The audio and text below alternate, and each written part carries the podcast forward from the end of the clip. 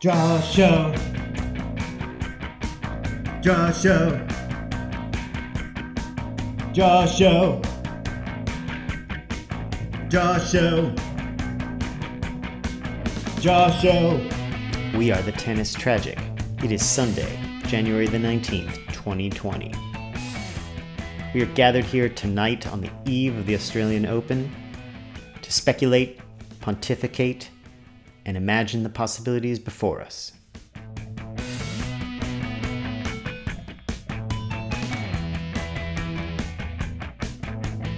Tonight, the Australian Open is but a fantasy. Names slotted into a tournament bracket by a random number generator. What will happen next? What do the fates have in store for us? Draw show. So the last time we tried to record a draw show, uh, didn't really work out so well. You know, I think when you're a certain level of nerd about tennis draws, you get really excited about the unveiling of the draw. It's I feel like it's a little bit unlike other sports where, you know, the tournament bracket for the big playoff at the end of the year, it's all determined based on actual performance, you know? It's not something that's so random. Yeah, um, it's it's so random the way they do it, except for the seedings, of course. Right, but the seedings, it's I don't know. It's it's based on an entire year's worth of play, and it's a little bit fluid. And then you also you have you know we were talking earlier about um, the concept of protected rankings, and sometimes you have sleepers in the draw, like players who have previously been seeded really high, and then they they lost their ranking because of injury or something. So there's still this element of like of luck to the whole proceeding. Like even for the top guys, we talk about like, oh, is that is their draw good? You know, like do they are they a draw winner or loser? Um, sometimes the road is more complicated for some players than others. Yeah, it's a lot. The draw is a lottery, and um, I think maybe the seedings just provide this vague architectural structure. So, um, like a house that has only the frame, a very flimsy frame built, um, the pillars of a few different players, but then, yeah, I'm filling it in Right. with with all the other players, the qualifiers, the wild cards, the the unranked, the unseeded players who get into the main draw based on their ranking, and the other ones that come in in different other ways, like protected rankings. Yeah. it's, it's a minefield, and it's it's beautiful. It's Right. like um, data is beautiful. yeah. When is kind of like a beautiful mind kind of thing going on here. You were talking about maybe trying to map out all of the different paths that people have taken in order just to get into the main draw. Because the main draw of a Grand Slam is The a main draw, it's the holy grail. It's 128 people, 128 men, 128 women on both sides. 64 doubles combinations, 32 um, in male and female, and then 32 mixed doubles combination. Yeah, we're gonna. We have like a printout that you brought from Sydney. I'm Matt. starting it now. We're Yes. to take up all your walls in your house Yes. to do that. Is that okay? This is what I want. This is you know I'm only in this house for another few months. Like let's. We There's can- not enough stuff on the walls. all right, great. I think like a permanent like Australian Open draw uh, installation on the far wall in this room is a good idea. It's, it's tastefully decorated. Thank you. We're going to destroy that. Yeah. I mean, I think it's tasteful, but a little sparse. Okay. You know, like I don't feel it's. I haven't lived here long enough, and I'm about to bail. So, um, anyway, welcome to Melbourne, you guys. Um, Thanks for coming down. We are here on the eve of the Open, and uh, we don't even know if we're actually going tomorrow. We have grounds pass tickets, but it looks like rain. Yeah, there's. How's the weather, Alex? It's looking pretty rainy, but the we got Melbourne Arena, which is going to be under under a roof. But the Mm. matches on there don't look so good. Don't look as appealing as some of the other ones. There's some good matches coming up on some of the outer courts, but so yeah, there's a possibility of watching the stadium courts on the TV instead. But we'll, I guess we'll cross that bridge when we get to it. Yeah, it's interesting because I, I often feel like Margaret Court gets the crappy matches and they put the good matches on Melbourne Arena because it's like well, it's the first of all, it's the second biggest arena, and it you know it allows people with ground passes in, mm. so you tend It's to really get good. like more like a little bit more of the every person, you know, kind of cur- like not the super hardcore tennis fan. Margaret Court is like kind of hushed and intimate. But I always feel like in the early rounds, Margaret Court, it's where they'll put people like Pliskova or um, or Elise Mertens, you know, like um, like you know, or Berrettini, like kind of you know ranked players who just don't have like huge followings, who, Yeah. you know, or be like super big personalities. Well, he's actually one of the ones I wouldn't mind seeing. I was just looking at Melbourne Arena. He's first up on Melbourne Arena tomorrow. Yeah, Berrettini. That could be cool. But yeah, it's not bad on Melbourne. Re- Look, we've got an embarrassment of riches. We can't see everything. Um, and if there is rain, like Tuesday is just going to be even crazier in terms of the choice that we have in front of Uh, us. yeah. So. I mean, I'm sure there will be some play on the outside courts tomorrow. It looks like a bit of rain, but not the whole day. So, um, you've got things like Millman versus Humbert on court three, which is such Mm. a such a great court to watch. Uh, yeah, I just basically want to live on court three and whatever they, um, whatever sponsor took over court two. I think it's like uh, 1927, I think it's 1573. 1721. 1573. Oh, okay. 1570 in 1573 there was a China that something happened in China where they distilled some liquor and now that liquor has been brought to us today in the year 2020 and then we can consume it. That's amazing. sponsor us. Yeah. All right. Well, let's cash that check, and uh, maybe we'll be able to go to the second week next year. Um, all right. So, um, so let's have a draw show.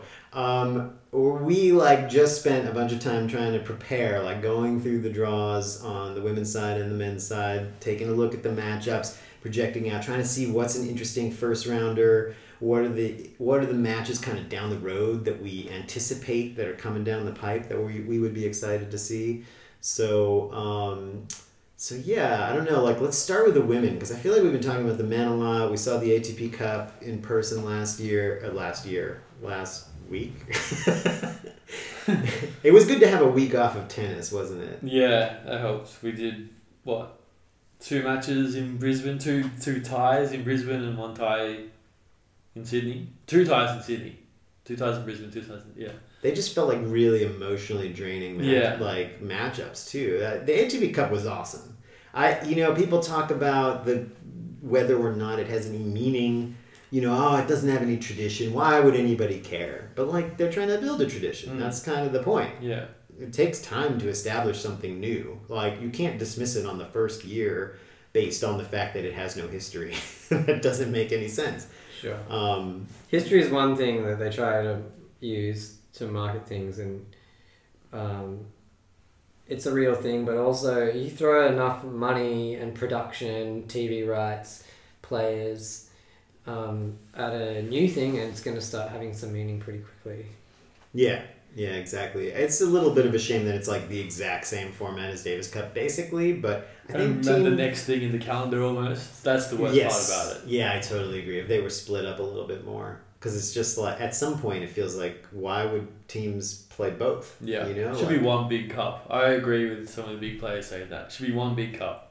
Yeah, I think there could be better new events. Like, and I, we would all like to see a mixed event that makes sense. Um, but anyway, we're back in a Grand Slam mode, and you know, Grand Slams have their own. I think part of what's cool about the different events is just that the aesthetic shift it changes. You know, like the format changes. Um, you know, there are different kinds. There's different kinds of history and. Uh, you know the draws are bigger. The grand slams you have these huge draws. So a lot of the time it feels like the top people don't get challenged as early.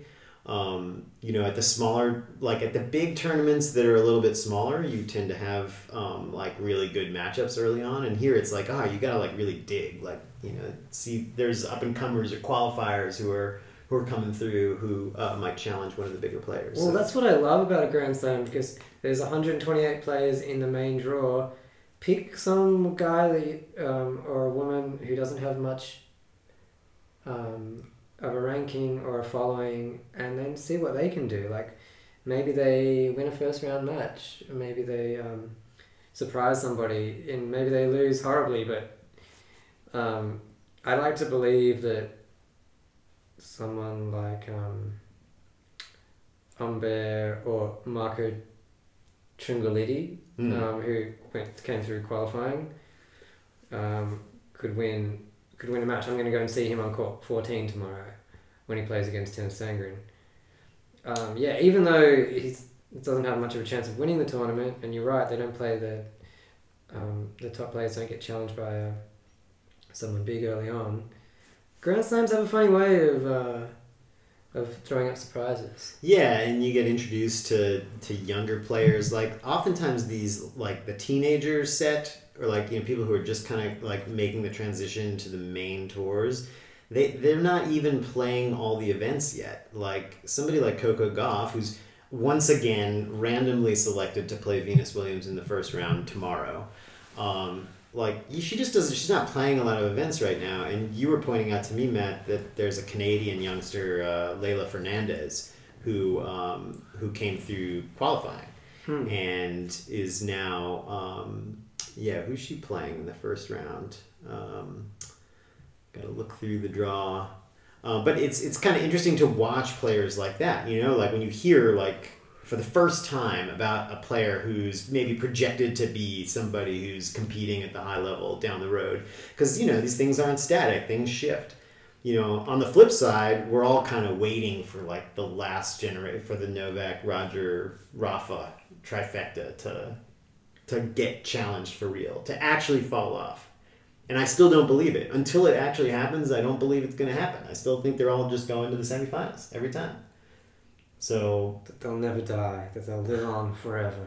I mean, Novak was at a press conference, I think it was today or yesterday, and he was asked about it, and he's like, look, it's inevitable that the young guys are going to step up and take it at some point.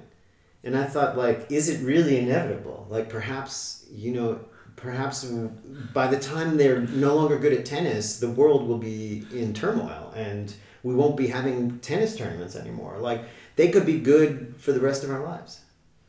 You know, like um, Montgomery Scott on the Starship Enterprise. Mhm. He's like The original. the original chief engineer of the Enterprise. He's like, Captain, I cannot change the law of physics. Um, so you're saying that aging is ultimately going to be the thing that that takes down yeah, Federer and Novak, yeah. Serena. You, as Captain Kirk, may want Montgomery Scott to make those warp engines keep on operating at full potential. but eventually, even though it's been amazing what what those engines have given us, Yes. the dilithium crystals will fracture and there'll be yeah and the, the, the spaceship will stop Yeah, but there's you know there's always the possibility of an alternate timeline. You know, perhaps some kind of time loop. well, well, this is a bad example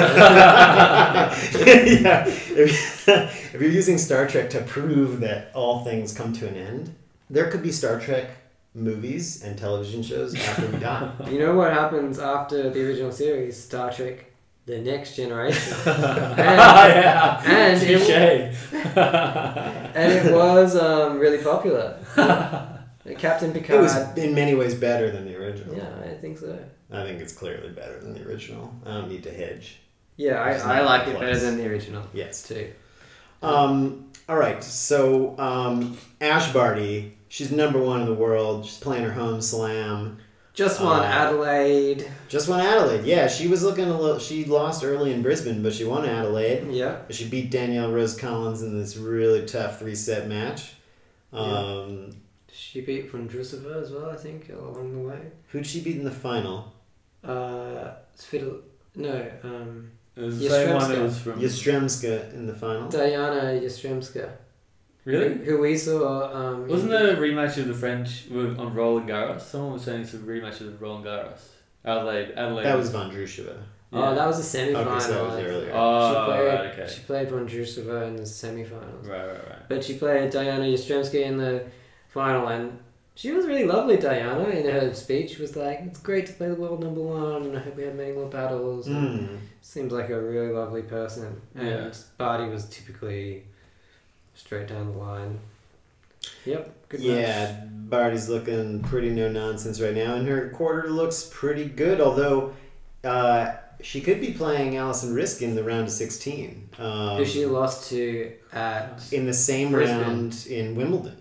At Wimbledon, that's where Barty lost. She lost Oh, to Ali. Riske. Yeah. So, and the Australian Open also in terms of court speed is kind of similar to uh, to Wimbledon, or actually even faster potentially, depending on some metrics. So, um, so that could be a tough one. And like Ali Riske is number eighteen. Uh, nobody else in that draw really in that part of this of the draw really looks that scary. Um, so assuming that Barty can get past Riske, uh, she's into the quarters, and then she probably has a pretty tough match against either I don't know Keys or Kvitova. Yeah. Um, you know, Madison Keys has an interesting first round match against Kasa- Kasakina. Kasakina is how I used to pronounce it, but I guess, I don't know, I'm probably still doing it wrong. Doesn't matter. Kasakina used to be a top 10 player um, and uh, really fell off last year, but could make that interesting. Still seems like one of the big hitters is going to come through here. Um, Kvitova Siniakova is on uh, on Margaret Court tomorrow, um, which uh, we won't be able to see unless we watch it on television. Like most people in the world, because most people are not at the Australian Open like we are. Um, We are in Melbourne. we're in Melbourne. We're here explicitly. I took an entire week off of work, and I feel extremely guilty about it. Um, you know, but No, don't do that because then we'll feel guilty too because we. I don't feel be- guilty at all. I mean, I shouldn't feel guilty. Shout out to work. you're listening, I don't care at all. yeah, you know, I'm, I'm just saying for any of my coworkers who are, are just like they can't get enough of hearing my voice uh, telling them what to do all the time, um, and they're listening to the podcast because they just want more of it while I'm taking the week off. Uh, I'm sorry I'm not there for you right now, but um, you'll get over it.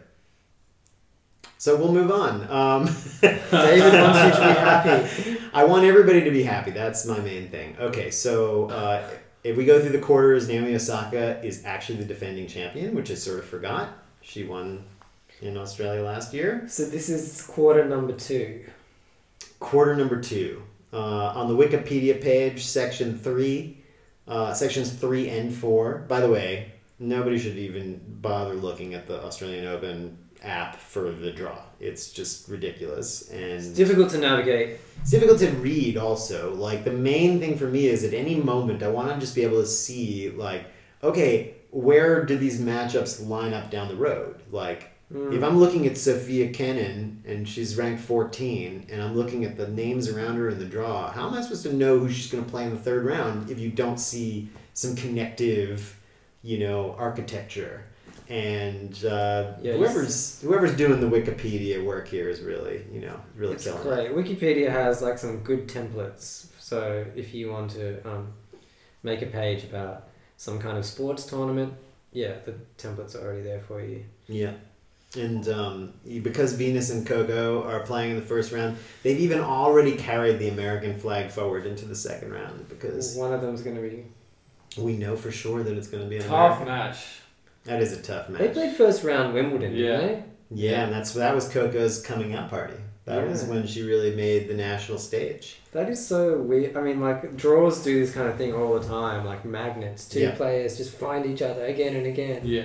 It was weird that they had a draw show, like the Australian Open had a draw show, but the the actual draw happened in a secret draw room Right. before the show. Yeah. There should be like balls Yeah. coming out of the thing. Exactly. But they were like, oh, we already did all that. Trust us that it was all objective and fine. Yeah. We did that in a secret lockdown room, but now here are the results and we're going to talk about the results.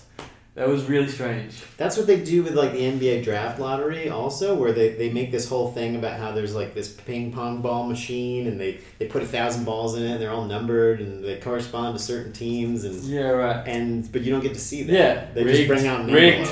yeah, yeah, but the Knicks can't buy a freaking win in a lottery, so it's definitely not rigged.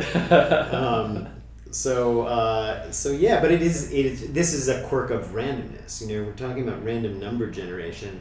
You know, it's like when you um, this happened to me the other day where I was um, thinking about the LCD Sound System song "Drunk Girls," and I went for a run and I was listening to a random mix and. Uh, Drunk Girls came on the random mix. I was like, "This is just fate." Like, That's not at 180 BPM. uh, no, I don't think it's at 180 BPM, but I have that album on my uh, running playlist. I, I have it. I have that running playlist sorted by uh, beats per minute because I found like a plugin that does that. Yeah. Um, so that's like a ver- version for when I need to mix it up. But sometimes I like to just let randomness kind of drive my runs. Yeah, your cadence sort of dropped a bit there. I mean, my cadence doesn't always like go lockstep with the rhythm of the of the music. Okay. You know. Um, Anyway, good song.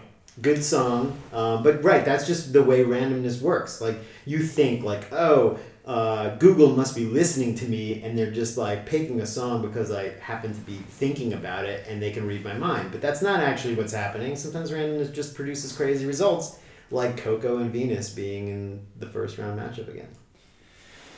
Sloane Stevens, how has she even seen it? She's How been playing so well, so badly lately. Yeah, well, did she win anything last year? Like, it's really hard to remember her.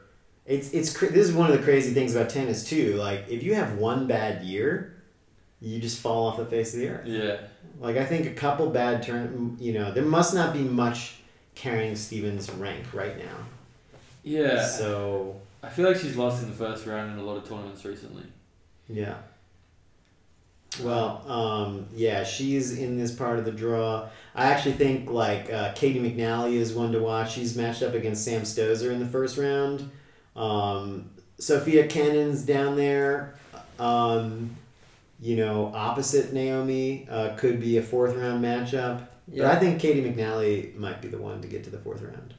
I'm interested in seeing Barbora Strycova um, play against Sorana Sorana Cirstea. Cirstea. Yeah, Um, I like the Romanian.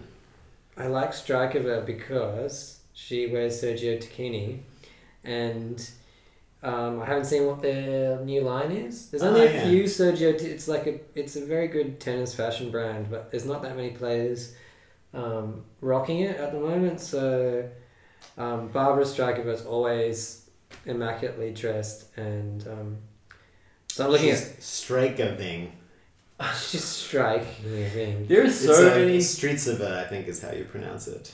there's Streets of it. so Okay. many good American women players at the moment. It's crazy. But still, Americans are like, American tennis is in such a dark, bad place. Look at this. Look down the draw, and we're all talking about all these American women who are going to progress probably to the second and third round.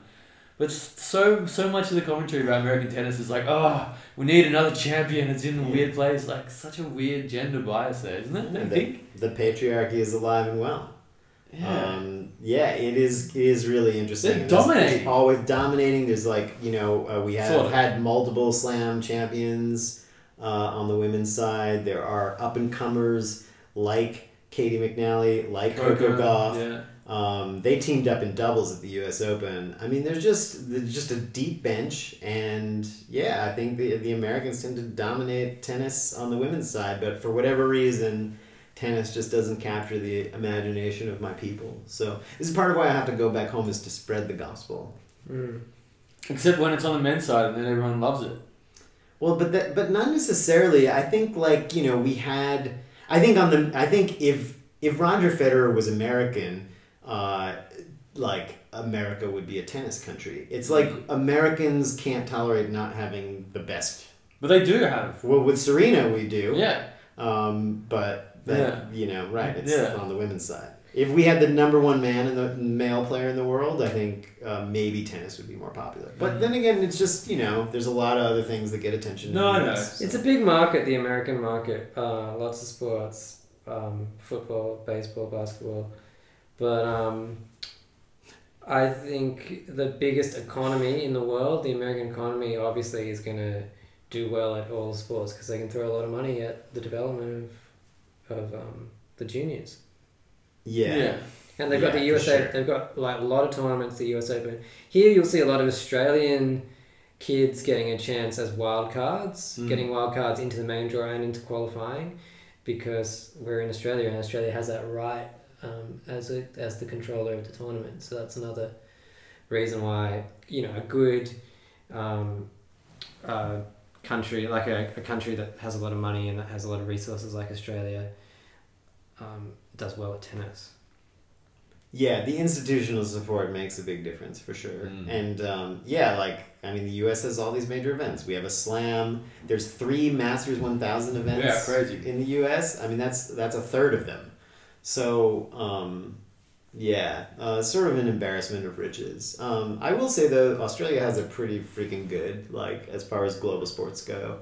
Um, you know, especially now with the ATP Cup, and you've got all these. This entire month is like very focused on on this part of the world, and to have an entire slam here, um, and you know, and people talk about the Australian Open as the happy slam. I've been to you know two of the others now. I've been to the U.S. Open and the French, and like it's just by far the best situation of of the four. And I haven't been to Wimbledon, but that's because going to Wimbledon is just seems freaking impossible. Mm. You know, the like you gotta enter a lottery or wait in a queue for thirty seven hours. yeah. Forget all that nonsense. Yeah, like the Australian tough. Open, like we were literally we were looking at tickets on Margaret Court Arena tomorrow to see Venus and Coco Gauff. You could pay sixty four Australian dollars to go see them last minute. Australian dollars. Sorry. Sorry, that's economic elitism as an American. That's like just to translate for my American friends. That's about forty dollars. I mean, I still think tennis is like one of the the Grand Slams are one of the best deals anywhere for a sporting event, and it's like got this weird inverse relationship where the early rounds, where you get to see all this crazy stuff, are like way cheaper. Like we we're paying you know not a lot of money, and we have the choice of fifteen matches at a time. It's crazy. Um, I didn't notice that matchup before. Suarez Navarro and Sabalenka. I'm on that. That's good. I want to see that. Yeah, that's happening. Must Oh, be yeah. Tuesday. I didn't see her on the schedule tomorrow. It's an interesting contrast of styles. Yeah. I feel like Sabalenka's been pretty tough lately. Yeah, I like her. I like both of them. I think she'll. I think Sabalenka will win, but I like both of them. I'd love to see both of them play. That'd be cool. We, we're all big Carla Suarez Navarro fans, aren't we? I mean, I'm I like her, but I wouldn't say I'm a big fan. I am. I am. I'll take her over Sabalenka. I'm Uh, not. there's a one big reason why I think. One handed that? backhand. Yeah. Oh, the one hand- She's she's the like the only only woman, woman. only Yeah. woman in the top hundred with a one-handed backhand. They're, they're, they're a dying breed, That's crazy. especially in the women. The one handed backhand, yeah. Um, yeah, there's some interesting players in that part of the draw. I mean, uh, Sharapova and Vekic in the first round. I mean, Sharapova's toast. Um, but you never know. I mean, she has she's won the Aussie, right? She won the Aussie. Maybe a long time ago. She's been in the final. Uh, Maybe a long time ago. She was she was saying that she was going to get the wild card before it was announced. It's pretty funny. uh, they shouldn't have given that wild card today. She should have had to go through qualifying. It's, Yeah. But right, like looking at the draw, right next to her is um, uh, Ash Sharma. I forget her first Astra? name. Astra Sharma. That's right. I saw her play at Qualies a couple years ago, and I was like, "This woman can play. Like she's Yeah, she's good. she's like really good. She's athletic and long, and uh, she's got Anaconda Vate. Um, this part of the draw feels a little open. Ostapenko's in here, Bencic. It's just hard to know on form with some of these players. Alizé Cornet, Timea Babos. Niculescu uh, is a really good player with a really interesting game style. The thing about the women is we just don't. Um, it's just so much more open. Like- she's been around for a while, but she had to come through qualifying this tournament. Is that, is that yeah, right? I feel like she had an injury issue last year. She was definitely ranked not too long ago. Um, so or seeded. She had a seed. Career high ranking of twenty eight in the world. She's been a pro since 2002, so she's not young. She's like one of these characters with like a really diverse play style, like lots of slice and spin and Comes to the you net? Um, I'm not sure. Maybe. Um, Uh, let's go to section six. let's go to section six. So this is so we're in the Halep quarter of the draw, Yeah. um, and uh, it's almost a little surprising that Simona Halep is still number four. Um, I'm not sure if she's if she would be if she would have her own quarter if Bianca was here. I think Bianca is still number five. So unfortunately, Bianca Andreescu is not playing in the Australian Open, which kind of breaks my heart because I Mm. love Bianca Andreescu and I want to watch her play, and I just think she just adds so much intrigue and spice to the mix. But uh, I also love Simona Halep, and Simona has been a finalist here. and uh, her draw looks pretty okay. Except Danielle Collins is a little scary in the third round. Yeah, but remember, she might have to play Misaki Doi in the second round, Hmm. who, um, yeah, is not much of a heralded player, but I saw her make the final in Japan um, uh, late last year, and she's, she seems cool. I want to check out her match against Harriet Dart anyway. Yeah, the other part of this section of the draw, like Elise Mertens, I just don't really trust. But then again, wouldn't be surprised if she rolled to the fourth. Uh, CiCi Bellis making a return on a protected ranking from the U.S. I don't know if you guys know CiCi No. Bellis. No. She was like, yeah, she was up at number 35. She was another teenage wonderkind who then, you know, like had a bunch of injury problems and kind of fell off. But I think she had a good run at the U.S. Open one year, maybe made the fourth round. But yeah, Danielle Collins was looking great. We watched her against Ash Barty uh, in, what was it, Adelaide?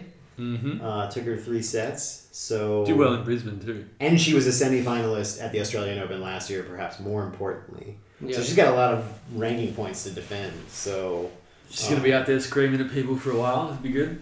Yeah, she really lets you know she is there. Speaking of screamers, in this quarter we also have Putintseva, who had a bit of. Um, Oh, that'd be a Uh, good yeah.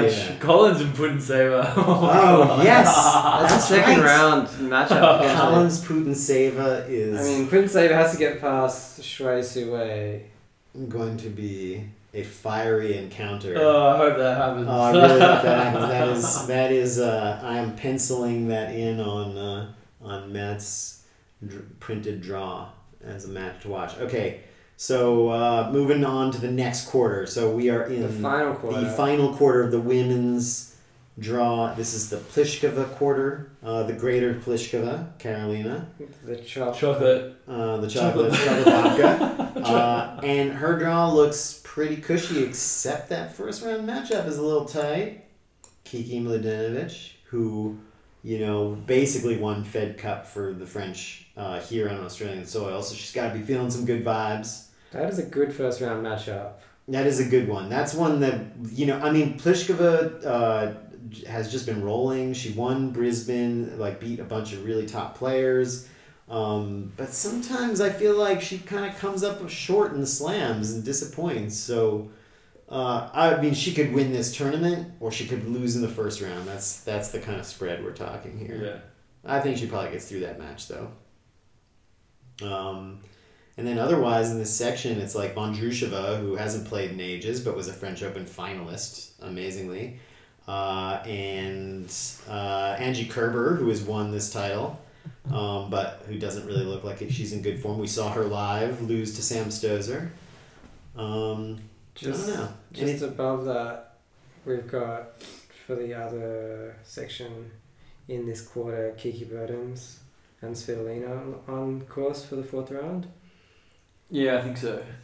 Yeah, there's some interesting names in there though. Like Amanda Anisimova is ranked 21, and you know is a French Open semifinalist.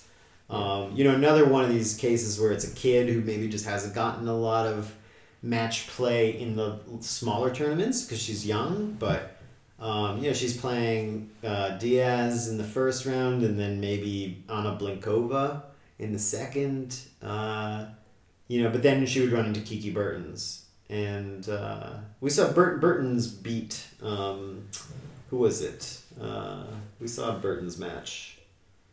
Um, it's the other Okay. young player, the one who's being coached by Sascha Bajin. We talked about her. Oh, it was um. Yastremska. Yeah, Yastremska, yeah, yeah, Yaz. Yaz um, who I think people are really high on. So, um, all right. That's the women. Who's going to win this thing? Matt, Uh, give us your pick. uh, Ash Barty. Do it for Australia. Ash Barty, all right. You're going home, home style. Alex Dawson, who's going to win the women's tournament? Mm, yeah, have a quick scroll up. Let me just refresh. Um, I'm kind of yeah. Um, don't know. I want Ash Barty to win, but I don't know. I don't know if it's gonna be her. Uh, yeah. Who's, who have we got there? I want Halep. I'm just gonna say Halep because I wanted to win, but I don't think she's gonna get there. But Yeah, my heart's with Halep. I think it's good to, to go with your heart. Um, you know, with uh, with Bianca out, I definitely feel like Halep is probably my favorite player in the draw, but I feel like I've been overlooking her lately. And since you picked her, I can't pick her. It's sort of like when we go out to eat. Yeah. I can't order the same meal that my friend ordered. I have to order something different. Totally. So, um, so I'm not sure. I'm not sure who I'm picking here. Uh, I'm going with Naomi Osaka, Hmm. Okay. back to back. Can I change my order? Um, yeah, we haven't put it in in the kitchen yet. Okay, so I instead of Ash Barty, I would like um, Misaki Doi to meet to defeat Barbora Strycova in the final. Okay, all right, I like that. That's a real reach. Are they actually on opposite sides of the draw? I think they are. It's yeah. like a valid pick. I mean, it's yeah. Right. There's 128 players in the draw, and theoretically that could I will. happen. I will give you a thousand to one odds that that uh, that, that won't happen. So Well, I won't take you up on it. because you don't want to lose one dollar. I was gonna say you bet you bet one dollar. If that happens, You give me a thousand I'll give dollars. you a thousand dollars. Oh yeah, sure. All you right, can have my dollar. I'm one dollar richer. Uh, that's not very exciting. We'll probably rescind the bet. It's okay. Um, okay. Time to go to the men's draw. Let's talk about the men. So, um, how are you going to feel when Roger Federer wins his 21st Slam, Alex? It's not gonna happen. I'm saying that right now. It's not gonna happen. He's not gonna win another slam. Ooh. I mean, I just feel like you discount his his recent record. It's No, not look. even his historical Look, record. the only thing, the only reason David started with that is because he wants me to fire up, and I just don't give a shit about Roger. The real answer is I just don't give a shit about Roger. Win or lose, I don't care how deep he goes. I want you to just lean into your hate. Like, feel, let the dark I don't, side. that's the thing though. I don't have any Roger hate or love. I just don't care enough about him either way. I mean, that's kind of worse than hate. But then that's Yeah, my that's feeling indifference. towards him. I'm I think indifferent indifference towards. is worse than I'm hate. that's sometimes. honestly, I'm indifferent towards Roger. Yeah, no, I agree because even if your ex um, hates you, at least like that's a strong It's emotion. feeling. If they don't even care about you, like then It, it's like dehumanizing. It's like you know. yeah, you really know that you're that you're never gonna get back together as well. yeah, but you think the hate is a good sign. The hate, yeah. If Alex, if. Alex hated Roger Federer, at least you'd be have a chance of The hate is indicative of a deeper fire. yeah. You know, like hate can burn for a long time. Um, so I wish that you hated Roger, but this is just another layer to my disappointment about you and Roger Federer. Um, you know, like we take you're a Novak guy, and I love Novak, and but in it, of the top three guys in the finals right now, I root for Roger hundred percent. Okay, well, Roger looks like he's gonna. If he does make the semis, he'll play Nadal, and in the other, Uh, no, he'll play Novak. all right. Yeah, Rafa's on the other side with uh, Daniil. Daniil Oh, has oh, own court. okay, right, yeah. Yeah. So so um, just you know, my looking at the draw, my belief is that Roger has a pretty nice draw. That doesn't mean there aren't people who could challenge him. Uh, Shapovalov in the fourth. Uh, it could be Shapovalov. It could be Sinner. Uh, it could be Dimitrov. It could be um, Humbert or Millman in the third round. That's true. Or Hurkacz. Hurkacz has been hot lately. Yeah. So there's some good players. I just I don't see any uh exam like any recent history of guy, of guys like this beating Roger at a slam. except Millman has beaten Roger at a I- slam. I do I do at the US Open. I do think that was an exceptional case. Like if you go back and Was that a watch, quarter final as well? It was a big match. The kind of match you'd expect Roger to thrive on. yeah, but he the, the the conditions were fucked up. They were Ah, the conditions. Here we go. It was look. Here we go. the conditions. Let's hear about the conditions. It, that was the year where they had like they had added. I think they just added the roof, or they'd added some extra structure to Arthur Ashe Stadium. They added one row of seats on the western side, and that threw Roger off. Okay, look, you guys haven't been to New York City in uh, in September. it, it like the temperature was it was like 90 degrees translation for australians that's like 35 33 35 but humid as fuck and they are in this sweat box it was a big issue i mean this was actually the same thing i feel like uh, novak struggled with this year when he got booed off the court you know for not finishing his match with wawrinka it's just the conditions are really tough in new york um, and, And Roger didn't do so he well. didn't do day. well with the conditions. Yeah. So uh, Well, he's had a big rest. He had a big long rest. Um, hasn't played any lead up tournaments. Didn't play ATP Cup. So um, yeah. So we really have no idea. I mean, maybe I don't think Stevie Johnson can beat him though, or Krajinovic. If So it's Stevie really the third round before he gets challenged. Sure, but if Steve Johnson does have a chance of beating Roger Federer, it's better off playing him in the first round than the second or third. It's true. Start to get into the tournament. For the record, Djokovic retired with an elbow injury, not heat exhaustion. Uh, That's, okay. uh, We'll see. Um, we'll see who finishes with more slams, uh, Novak or Roger. You're like, I, you don't care. I don't give a Ah, shit I just about wish you Federer. cared. I thought we were gonna try to have a conflict here, Alex. You're just trying to have a conflict, but I honestly just do not care where Roger goes. He could lose in the first round, the second round, he could win it, I just wouldn't care. And then he could do an Uh, interview that's so with disappointing. Murray, um, before he promotes Moët Chandon. um, yeah. Um, The 2000, the 2020 vintage will always live on in his mind. That was the year that he won the Australian Open. ah, I see. It'll be a very special vintage. Yeah. Yeah. Okay. Um, so why don't we talk about Novak? You do care about Novak, right, Alex? You care. Yeah, I like Novak. Um, I don't know why you're want trying to turn this into a someone versus someone else in the podcast. We're just talking about the draw. Like I, I have I have players that I like, but I don't like go through and shit on the other players and say they're gonna. I'm like... not shitting on anybody. Yeah. You're like Jannik Sinner might like have a chance against Roger Federer. I never said that. And I just feel like that's you know. Oh, you never said it. Okay, all right. I don't want to misrepresent. Are we gonna we're gonna have to go to a dramatic reading of our of our text message from the other day. Um, David right. just can't handle the fact that there are other good tennis players in Rogers' quarter. That's right. That's all it is. There are other good tennis players. and it's going to be some really interesting matchups for Roger. I think David's point is that over five sets, they probably don't. Um, that Roger has like the experience to work out those players, even if he loses a set. Um, he has so many tools in his belt Yeah, and it's a good. toolbox. He's this is a good service for him. He's won two out of the three last Australian Opens. Um, are you actually nodding off, or are you just uh, I'm just- pretending? Tired of this conversation. Okay, all right.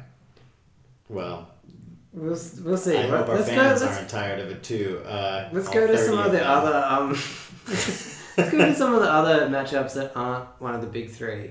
So we've got um, in Djokovic's quarter, Lopez, Feliciano Lopez versus RBA, Roberto Bautista Agut. Um, and that's going to be on an outside court tomorrow. That would be very. That would be a very good match to see. Yeah, that would be a fun one. Do you, uh, do you know what mat what court that's on? it's like on court, maybe on court seven. Okay. Yeah, I feel like RBA is like a real threat at this tournament. I feel like he could take Tsitsipas down in the fourth round. I feel like he's probably a player with one of the best chances against Novak, honestly. Um, I feel similarly Potential about Novak quarterfinal. Quarterfinal. Um, if he gets past Tsitsipas in this section, then he would play Novak in the quarterfinal. That would be a good match.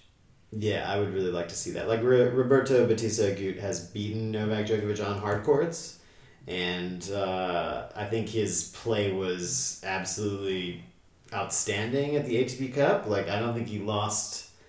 Uh, I don't think he lost a set, and I think he only got pushed to seven five once.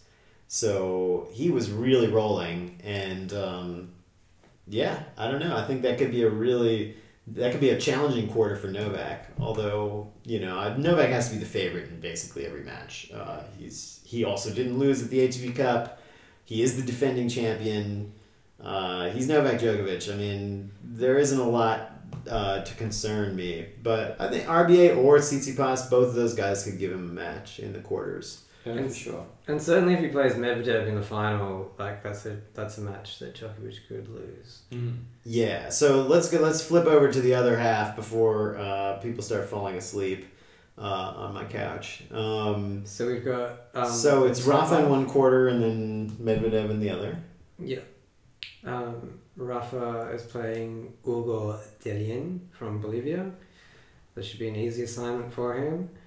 Um, but he also faces Nick Kyrgios in this section, um, Karen Khachanov. Uh, Kyrgios um, Nadal is the, the grudge match that we want to see in the fourth round, I think. Yeah, I really would like to see that, and you know, I think if Kyrgios gets there, he would be up for that match. And um, I just don't. I don't know if I would trust him in a five set match against Rafa. Um, like he was playing great at the ATP Cup until he had until the one stinker against RBA. RBA kind of kicked his butt there in the end. Yeah. Mm. So um, Mental fortitude, yeah, is definitely a thing that Kyrgios needs to to show. Like, he he had really, he got really down on himself in that match against RBA. So yeah, it's true. If he if he loses the set against Nadal, he needs to keep believing that he can win because he's definitely got the quality to do it. I'm also looking at Cuevas and Simon. I don't think either of those guys are going to win the tournament, but Cuevas is an interesting player. He's got a lot of court craft, and he's he's theat- he can be theatrical, like he showed um, in the ATP Cup um, when he was accused of not trying his best. Um, and Gilles Simon as like a as an older player who's former top ten, but at the end of his career, I think it's you know it's always interesting to see the older players. Um, it might be the last time we see him here. Yeah, I think Gilles Simon has to be favored in that matchup. Uh, I, Simon could potentially give Kyrgios trouble in the second round. Yeah, Um, definitely. and ex- yeah. the experience of Simon is going to help him um, stay with Kyrgios for sure. Yeah, and I feel like Kyrgios maybe struggles a little bit more when he's not as invested personally. Like, I don't, I don't think a guy like Sonego is going to take Kyrgios down. But we're also But you never know. You never know. It's just you never know with Nick. I mean, could he get to a quarterfinal here and take out Nadal? It's not out of the question, but I wouldn't bet on it. And also, you got Khachanov, which we who we've been kind of overlooking. Um, and you, you're a Khachanov fan, Alex. Uh, I like the how do you feel trio, about the Russian trio. They're good. Um, but form coming in. I don't think he's gonna get past. Mm, I don't think the Kyrgios Khachanov match will be will be interesting. Um, he could get past maybe, but if he gets to Nadal, Nadal will win. Yeah, Well, Kyrgios has a better chance against Nadal than Khachanov, I reckon. I feel like Khachanov and Nadal have had good ma- or at least one good match at a slam. I feel like they played at a U- in the U.S. Open match. They went Oh yeah, maybe. five sets, and Khachanov lost. Um, yeah, I just I feel like Khachanov isn't all the way there right now. But Mm. this is we always we, you watch players in the run up and they can look amazing. Like um, you know we're talking about the other Russian Rublev. uh, Rublev, who uh, has won two tournaments in a row, um, which is an incredibly rare thing to do to start the year, and looks really tough. Um, but you know, does that actually help him, or maybe like it's possible that maybe he's peaked too soon? You know, like he's burnt all this energy winning two tournaments, including uh, a final yesterday. Um, so we'll see how that translates. His section's kind of interesting because that's like um, he's in the Medvedev quarter uh, in a section with Goffin and Zverev.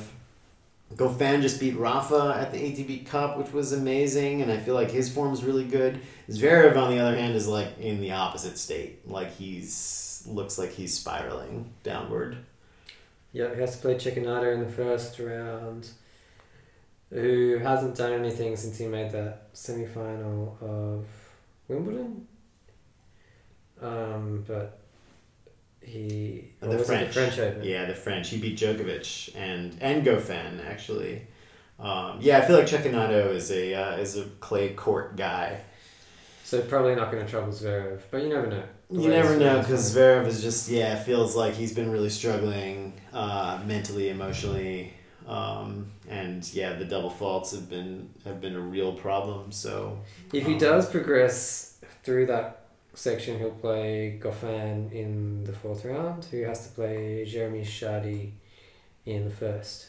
yeah, that's a tough one for a Goffin. I feel like Chardy is always kind of a gamer in the slams. Like he's a guy who can throw a wrench in the works. So even though Goffin comes in kind of hot, like that's a dangerous, tough uh, first rounder. I love Chardy. I I love- reckon it's going to be Rublev, Basilashvili, round four there. Yeah, that's not oh crazy. wow! Yeah. Okay. Yeah, Basilashvili is easily easy to overlook um, in that slot. You got Verdasco there, potentially for a second round matchup against Basilashvili. But I think Rublev, just based on form, and I just, I don't know, Rublev is a guy who looks like he's like headed for the top 10, uh, you know, pretty ferociously. Like, we'll by be the there end of this this year. tournament. Yeah, Wow. by, possibly by the end of this tournament. Um, especially since he could very easily get to a quarter here. Well, that seeding of seventeen, yeah, wouldn't take into account that he just won another tournament, so yeah, he'd already be up close to top ten now, wouldn't he?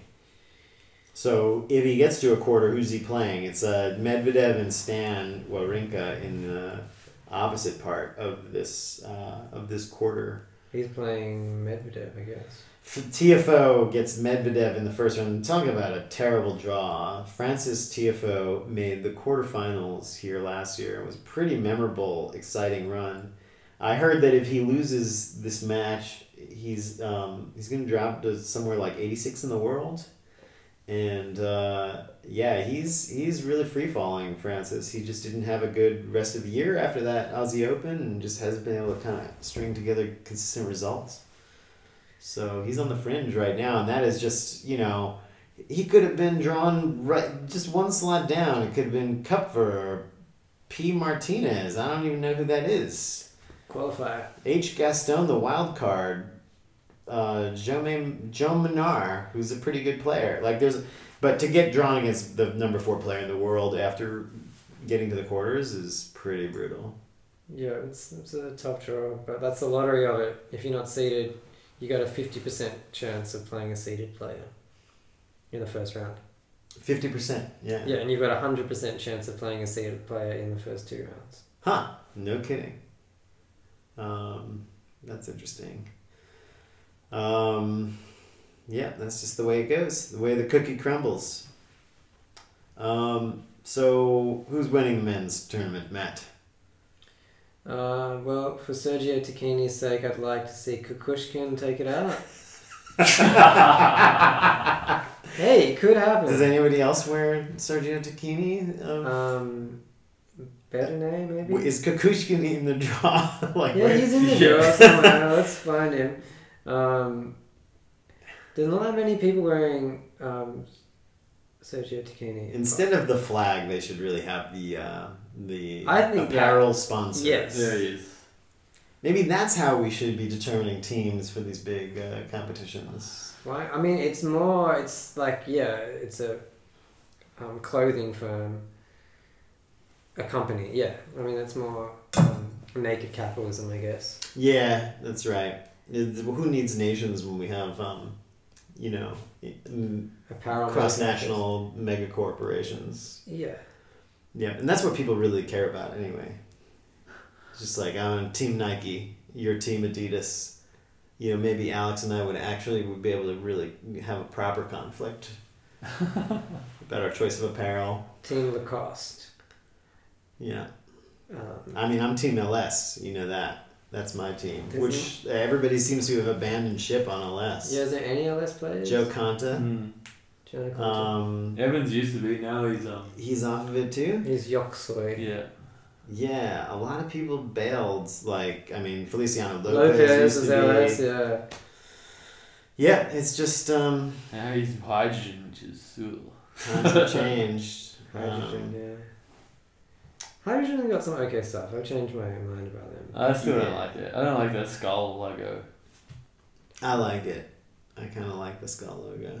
I just think, I mean, it looks ridiculous, but I think it's a good contrast to some of the other stuff, which just looks, you know, like kind of traditional jock wear. I like What- the designs, but there's just the skull. The skull's in there. The designs are great, but the skull turns me off. Mm, The skull. Yeah, fair enough. The skull, they definitely tried to be like, okay, we're going to be an- a bit anti-tennis, a Yeah. bit like punk, a bit, Yeah, it's um, like skateboarding kind of yeah. label or something. It looks like s- Kmart clothes.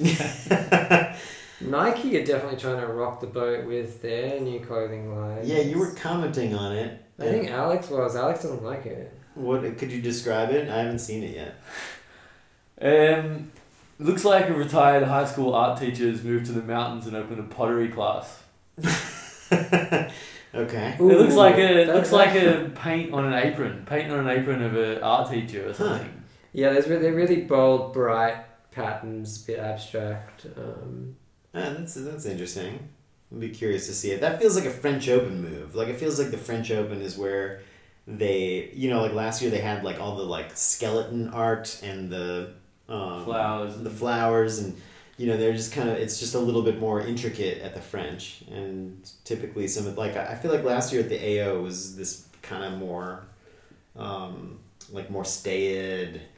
Conser- like almost conservative kind of look, like they had the the Nike patch on top of the court, you know that little It was like nineties Court sort tops. of. It was that like black Yeah. and white check with with fl- blue and pink highlights and lots of colours and lines. really close together, but then mostly white. Yeah. Or there was a few different versions, but it was yeah. I I didn't mind it. This is I liked it more than this this current one, obviously by the way I described it. But yeah, So Mikhail Kukushkin representing Sergio Tacchini's got to play the wild card Marc Polmans. I would like to see him do something to represent the apparel brand.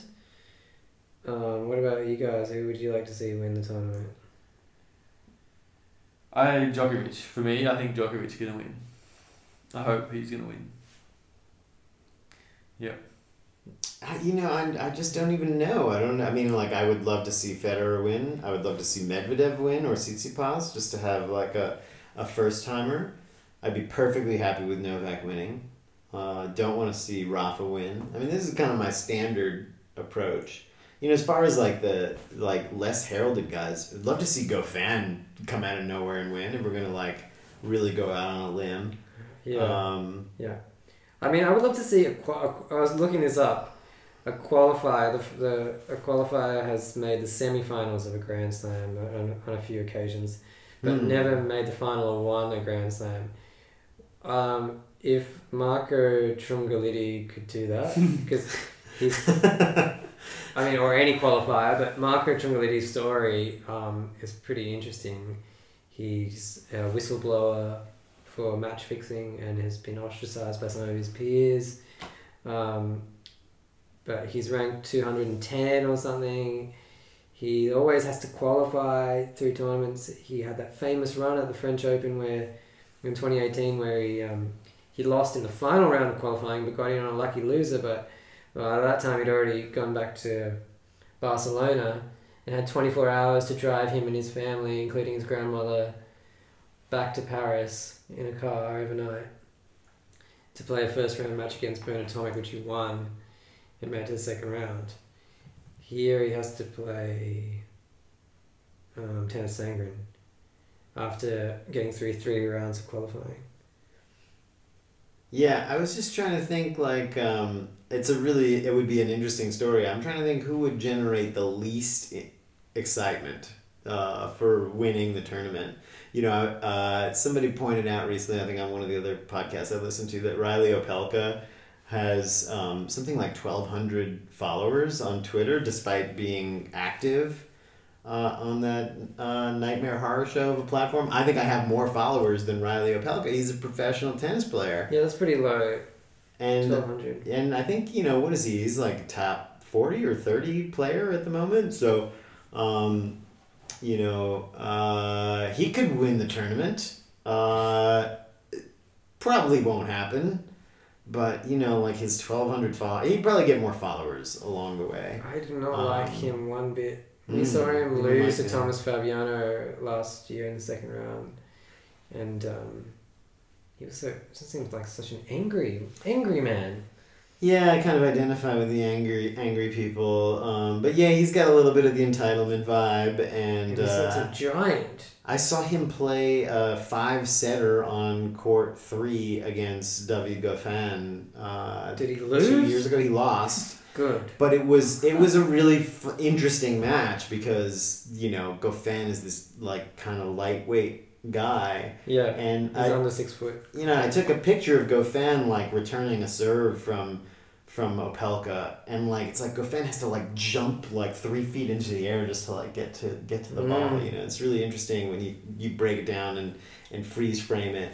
Um, But, but once Goffin gets into the rally against Opelka, he's yeah, Opelka can't move like Goffin can yeah. quite clearly.